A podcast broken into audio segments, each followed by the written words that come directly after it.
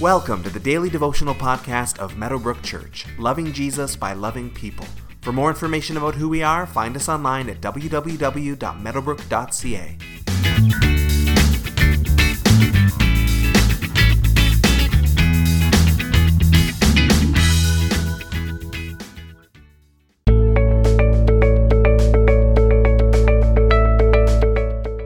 the time when Jesus first rose from the dead, people doubted that it happened. Those who express doubt in it today aren't unique. It's happened literally since the beginning. And at the very least, it's understandable. It's a miracle that most, if not all of us, have not witnessed personally with our eyes. And it's an amazing but a difficult one for us to grasp.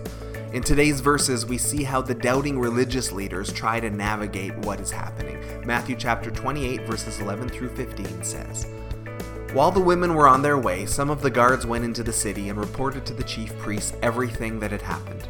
When the chief priests had met with the elders and devised a plan, they gave the soldiers a large sum of money, telling them, You are to say, His disciples came during the night and stole him away while we were asleep. If this report gets to the governor, we will satisfy him and keep you out of trouble. So the soldiers took the money and did as they were instructed, and this story has been widely circulated among the Jews to this very day. As the women who've witnessed Jesus alive go and obey his command to fetch the other disciples, a few of the guards go to the religious leaders to report the experience of what has happened on Sunday morning. Matthew doesn't record that they saw the resurrected Christ, but we know that they've personally witnessed the earthquake and the angel and the now empty tomb. As has always been the case with the religious authorities when it came to Jesus, they are far less concerned with the fact that God might be at work and far more concerned with holding to their standard narrative that Jesus was of the devil. They're not moved by the testimony of the earthquake or the obviously divine messenger, but instead they hold to their preconceived story. Now, there's a warning there for all of us. We also need to be careful not to hold to our convictions so strongly that we might be missing God or that we might be at least misunderstanding what He is up to. Everything should be prayerfully considered and weighed against the Word of God. Since they won't ever be moved from their own conviction that Jesus is a blasphemer, a story gets concocted instead. Instead of talking about the earthquake or the angel, the guards are ordered to say that the disciples stole the body at nighttime when the guards were sleeping, and a large bribe is paid to confirm the story.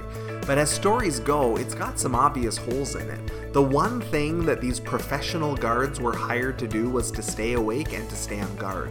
Even with the bribe, it seems strange that they would be happy to speak widely about failing so badly at their job in a way that would almost certainly lead at least to their firing, if not more severe punishment, which apparently it did not. This story also doesn't explain how a few disciples navigated the massive stone without waking anyone up, or how every single guard fell asleep and not a single one of them did their duty. So the story doesn't really hold up, but it was spread right away, and it obviously had an impact on the people of the time. Today, think of some of the objections that you yourself have heard to the resurrection story. What answers have you given? What's been helpful as you have shared? And if you don't maybe have the answers right now, how might you go and find some answers so that you might be ready when those questions come?